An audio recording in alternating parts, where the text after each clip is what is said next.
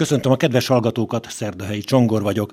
Július folyamán zajlott rendkívüli körülmények között, és nem az elevet eltervezett helyszínen a Ferencesek káptalanja. Korábban már a katolikus rádióban elhangzott egy beszélgetésünk Urbán Erik erdélyi provinciálissal, aki kint volt ezen a káptalanon, és hát természetesen a magyarok nagyasszonya Ferences rendtartomány is képviseltette magát, Berhidai Pius személyében.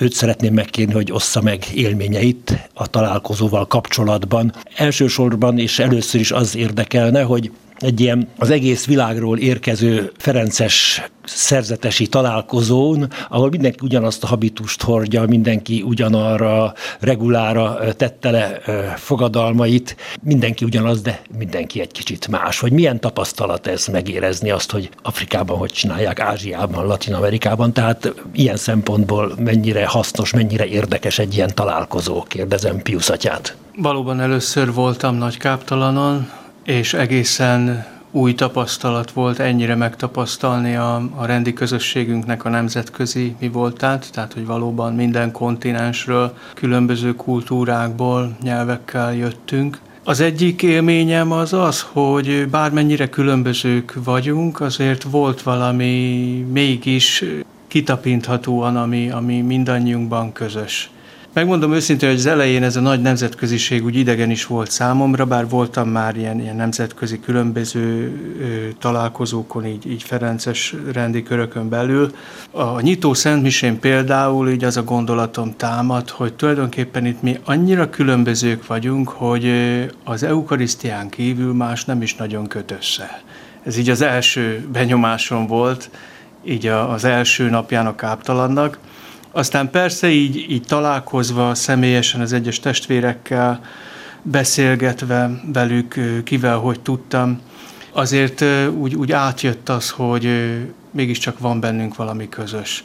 Már a káptalan előtt elkezdtek föltenni a, a, a szervezők a rend központi honlapjára, illetve a káptalannak a honlapjára olyan kis filmeket, ahol minden provincia, mindegyik helyéről a világnak valamiképp bemutatkozott az egyes Ferences helyek és közösségek.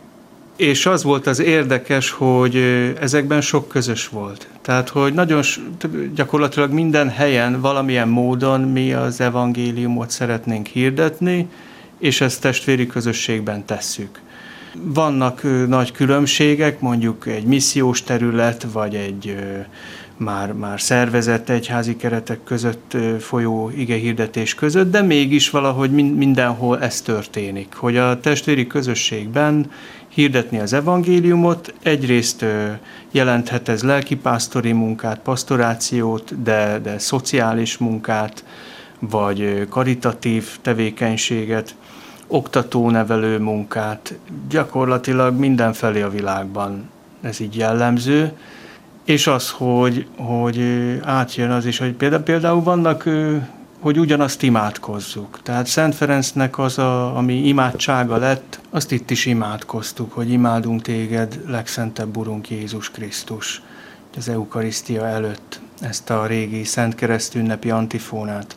Vagy egyszerűen így a liturgiában rácsodálkoztam, amikor nem nagy közösségben mondtuk a, a, akár a Szent Misét, akár a Zsolozsmát, hanem így nyelvi csoportokban.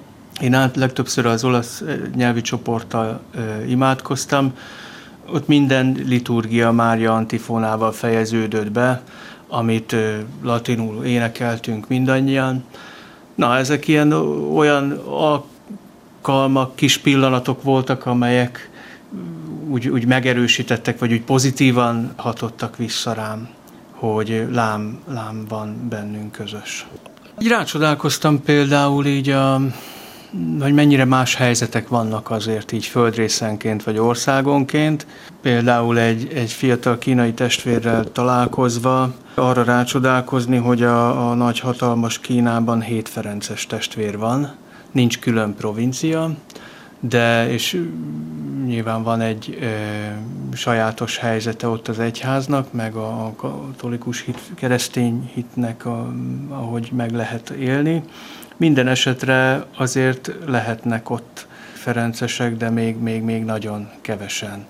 De egy másik érdekes találkozás mondjuk afrikai testvérekkel, több ilyen is eszembe jut, az egyik például az egyik afrikai testvér volt, aki a, a, az egyik liturgikus asszisztens volt, tehát nagyon szépen készítette elő, megsegítette a liturgiát, és még így közelről nem láttam azt, hogy tényleg így a római liturgiára ennyire figyelve egy afrikai testvér ilyen lelkiismeretesen szervezi és imádkozza a liturgiát. De hát az is meghatározó élmény volt, amikor éppen ifjúságpastorációról mm, beszélve, vitatkozva megfogalmazódott az a meglátás, hogy hát bizony vannak a, nagyon sokszor találkozunk azzal, hogy a programjainkra, vagy akár rendiránt, szerzetes hivatás iránt érdeklődők között olyan fiatalok érkeznek, akik nem az úgynevezett hagyományos családból érkeznek. Na most, amikor elhangzott ez a kifejezés, hogy hagyományos család, akkor hirtelen kiderült, hogy ez a különböző kultúrákban más jelent, és akkor az egyik afrikai testvér jelezte is, hogy hát valószínűleg ezt a gondolatot európai testvér fogalmazta meg, mert náluk a hagyományos család nem tudja, hogy pontosan mire gondoljon, hiszen ő neki az apukája muzulmán, az anyukája metodista, ő pedig római katolikus szerzetes pap,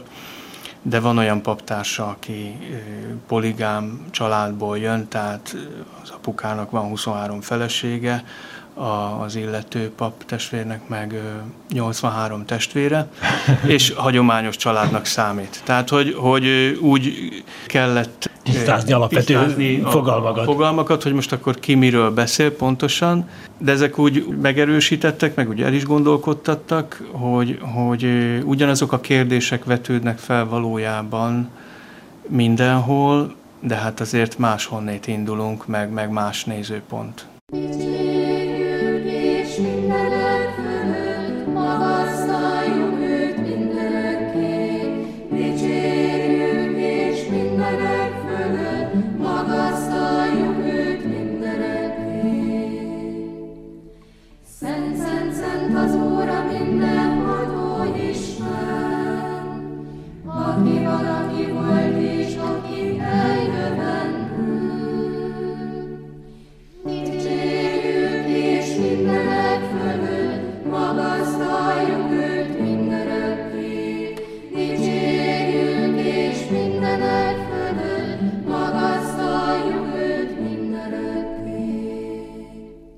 Egy-egy ilyen nagy káptalanon a szentföldi kusztódia is, mint kiemelt téma szerepel, mert az a világ összes provinciájának a felelőssége, hogy az működjön, létezzen. Volt-e szó a Szentföldről? Igen, volt, hiszen egy megkülönböztetett helye van a, a missziók között, illetve a kusztódiák között.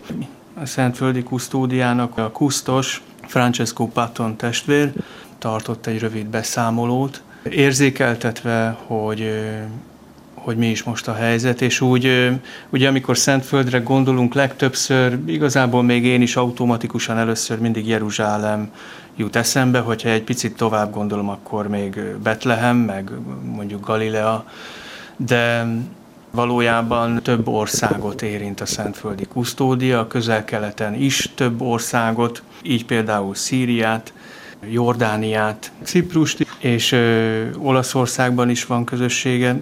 A lényeg, hogy, hogy a Szentföldi ö, kusztódia kapcsán elhangzott az, hogy tulajdonképpen ilyen világviszonylatban elhallgatott hír, hogy, ö, hogy nagyon sok üldözött kereszténynek továbbra sem tud reménye lenni.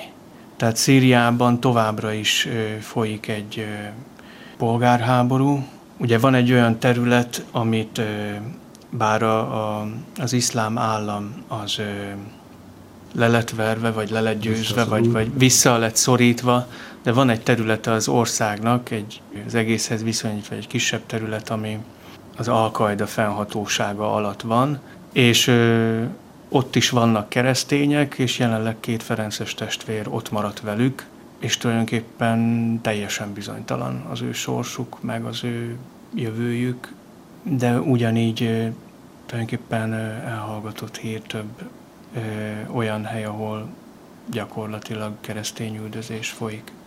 a kusztos gondolom kérte a nagy lelkűségét a provinciáknak, hogy küldjenek embert, mert a Szentföldi Kusztódia utánpótlása végül is a világ ferenceseiből jön jelentős részt. Igen, ez mindig elhangzik, vagy gyakran el szokta mondani, amikor így, így van lehetősége rá, hogy, hogy valóban a rendi szabályzatunkban is szerepel, hogy minden ö, provincia kusztódia kell legalább egy embert ö, küldjön, hogy ott szolgáljon a Szentföldön. Most ugye mi kihúzhatjuk magunkat, vagy örülhetünk, meg büszkék is vagyunk, hogy Várnai Jakabatya most ott van, méghozzá a, a Cenákulumban, az utolsó vacsora terme melletti kolostornak a lakója és a, szent helynek az őrzője. Ugyanakkor azt is lehet tudni, meg fontos tudni, hogy a Szentföldi Kusztódiának saját képzése is van, tehát az egész világról is vannak jelentkezők abba a kusztódiába. Tehát nem a helyi különböző provinciákon keresztül, van, hanem direkt be lehet olyan, jelentkezni olyan oda. Olyan helyen is, ahol van Ferences provincia, ha valaki kifejezetten a Szentföldi Kusztódia szolgálatában akar Ferencesként élni, akkor jelentkezhet oda halva a különböző provinciálisok beszámolóit, magyar provinciálisként megnyugtató volt, jó helyzetbe vagyunk, vagy, vagy le vagyunk maradva. Tehát hol, hol tartunk egy ilyen virtuális összevetésben, ha lehet ilyen mérleget megvonni? Azt hiszem nem minden a statisztika, de azért szerintem fontos azt belátni, és muszáj volna szembesülni nem csak nekünk, és nem csak egyházi, hanem társadalmi szinten is, hogy mi mindent jelent az, hogy mondjuk Európa egy előregedő társadalmat foglal magában, de még inkább előregedő Amerika. Amerika vagy az a Egyesült, Egyesült Államok? Államokra gondolok. Tehát a, mondjuk így a rendi közösségek átlag életkora felől tekintve, Európában mondjuk ilyen 62-3 év az átlag életkor. A ferencesek között. A ferencesek között. Az Egyesült Államokban ez 72-74 év között van. A mi provinciánknak az átlag életkora 52-53 év. Most mondhatnánk azt, hogy hú de jó, de én azért így nem ha valami miatt örülök, akkor nem emiatt. Persze jó erre rátekinteni, meg lehet örülni neki, de önmagában véve az életkor az nem hiszem, hogy különösebb érdem. És hogyha meg azt nézem, mondjuk így előre tekintek, és a, a hívő keresztény családoknak a jelenlétét nézem mondjuk Magyarországon, ahonnét ugye a potenciális rendtagok érkeznek a jövőben, Szerintem a kereszténység Európában is, de ha a mindennapi gyakorlatot, hívő gyakorlatot nézem, Magyarországon is kisebbségben van. Tehát nem hin, tehát hogy mondjam, ha csak a létszámot nézném, akkor lehet, hogy elkezdenék kétségbe esni. De azt hiszem, hogy nem a létszámot kell nézni elsősorban. Olyan szempontból szerintem a világ bármely helyén, ezt meg is szoktuk így, így nevetve egymásnak is mondani, hogy, hogy a, a testvérek mindenhol ugyanazok. Tehát mi is ott főleg provinciálisok így megállapítottuk többször, hogy igazából mindenhol ugyanazokkal a problémákkal küzdünk.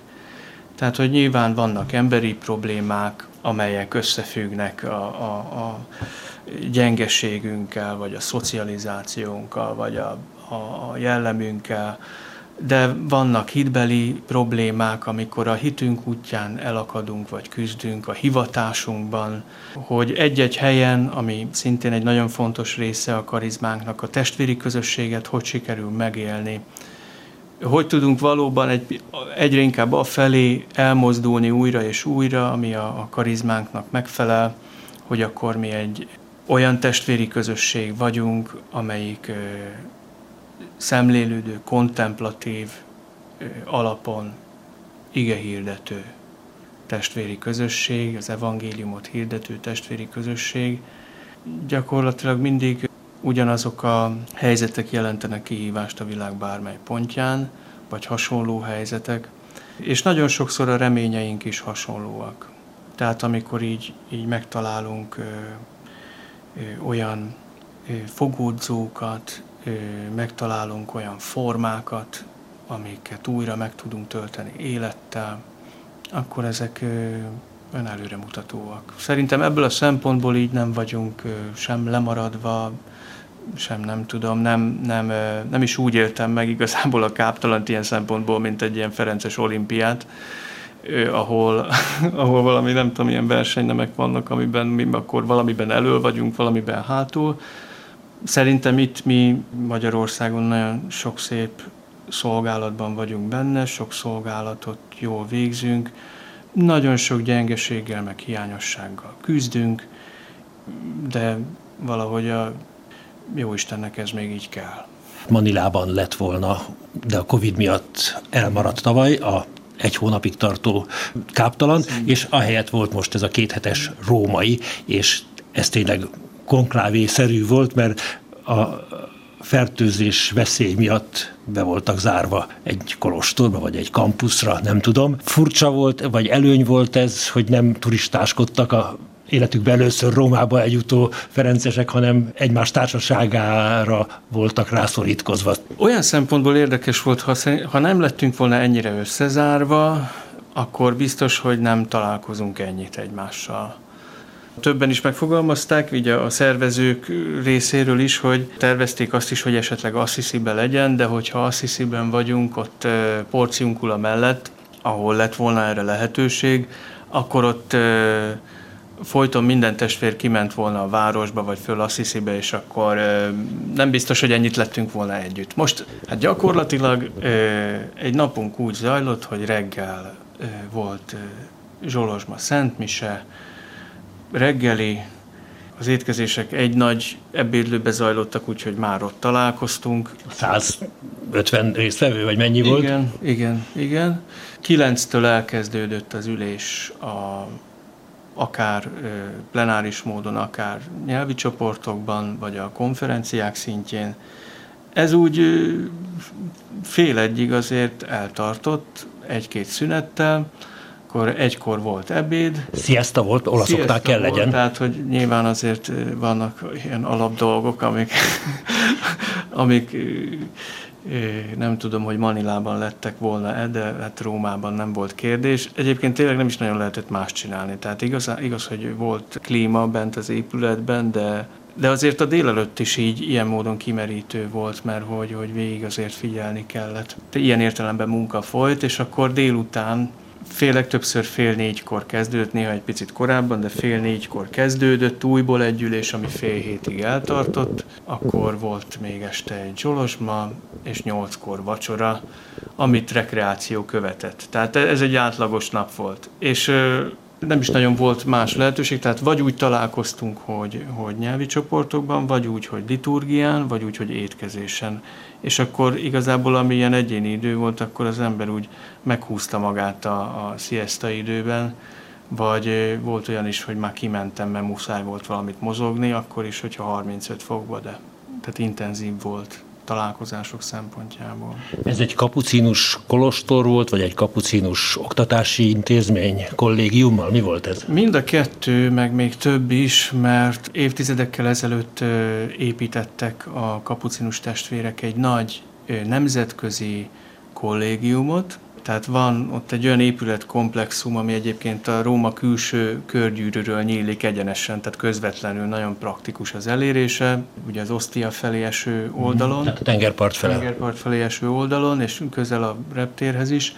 És hát úgy kell elképzelni, hogy egy hatalmas nagy parkos terület, aminek a közepén van egy nagy épületkomplexum, amiben van templom, van könyvtár, van egy Ferences Lelkiségi Intézet, van hatalmas vendégszárny a kiszolgáló helységekkel, részekkel, és egy kapucinus közösség is lakik ott, és évről évre úgy alakul ennek a kapucinus közösségnek az összetétele, hogy vannak, akik állandóan ott vannak, meg vannak, akik bizonyos időre, akár nyelvkurzusra, akár tanulmányokra érkeznek oda és így is számunkra ez nagyon lenyűgöző volt igazából, hogy minden ebédnél és vacsoránál a kapucinus testvérek szolgáltak. Volt derékig érő szakálluk? Ha nem is derékig, de úgy, ahogy illik, igen. Igen, legtöbbször igen. Az új generálisotokról, akit megválasztottatok, illetve a Szent Atya üzenetéből mi az, amit kiemelnél, mert nem volt találkozó Ferenc pápával személyes, de több jelentkezése is volt Ferenc pápának felétek. Megmondom őszintén, hogy ami, ami úgy igazán mély nyomot adott bennem, az nem is, hogy, hogy mondjuk Ferenc pápa mit üzent, hanem, hanem ahogy üzent, mert hogy közvetlenül a, az új generális megválasztása után a Szent Atya még a kórházból üzent egy rövid pársoros levéllel. Úgy volt tervezve, hogy ha van neki az operáció, akkor is szűk egy héttel később szombaton lesz audiencia, hogy mikor mi bemegyünk hozzá Rómába. Viszont ugye erre nem került sor, de, de ettől függetlenül, meg ettől a tervtől függetlenül, amikor értesült az új generális megválasztásától, akkor közvetlenül rögtön utána egy pár soros levelet küldött, amiben ö, buzdítás volt meg az értünk való imádságnak az ígérete. És ezt egy ilyen ö, közvetlen gesztusnak érzékeltem, ami szerintem több volt, mint protokoll. Ami így a, a régi és új generális szemét illeti, az új generális az nagyon szimpatikus volt számomra, amikor így a, káptalan vége felé, így a búcsúzáskor azt mondta, hogy egyrészt az volt az egyik mondás, hogy hát sokat beszéltünk így identitásról és karizmáról, de igazából nem olyan bonyolult ez, tehát hogy, hogy éljünk testvérként, és, és, és folytassuk, ami, ami jót csinálunk. De ami még érdekes volt, hogy így mondta is, hogy hát számára is ez új feladat, és tanulnia kell, úgyhogy ezért a türelmünket kéri. A régi generális pedig számomra úgy azzal hagyott mély nyomot, vagy, vagy egy, egy amerikai, aki most leköszönt, Michael és egy olasz, aki, aki jön. Így van, így van, hangozik el a nevük. Tehát a új generálisunk Massimo Fusarelli, járt már egyébként Magyarországon. Az előző generális pedig Michael Perry, egy amerikai testvér. Ugye végig a káptalanon van egy, egy fő asztal, vagy egy tribün elől a konferenciaterem elején, és ott ül a káptalan jegyzője, moderátora, titkára, stb. És a generális is. És egészen a, a megválasztásig Michael Perry is ott ült, és az első olyan ülés alkalmával, amikor már nem ő volt a generális, akkor fogta magát, és odaült közénk. Igazából a, egy nagy aulát, konferenciatermet képzeljünk el, hát annak inkább a második felébe hátrébb. De ezt egészen természetesen tette, és magától értetődően, ahogy az is igazából. De úgy jó volt látni, hogy nálunk ez valóban a, a rendi karizmának a része, hogy nem az aktuális tevékenység, beosztás, feladat határoz meg, hanem, hanem egyszerűen testvérek vagyunk, és ilyen értelemben az egyes megbízások, előjárói tisztségek átmeneti jellegű feladatok. Berhidai Piusszal, a Magyarok Nagyasszonya Ferences rendtartomány provinciálisával beszélgettünk. Keceri Zsuzsa zenei szerkesztő nevében is búcsúzik a szerkesztő, Szerdahelyi Csongor.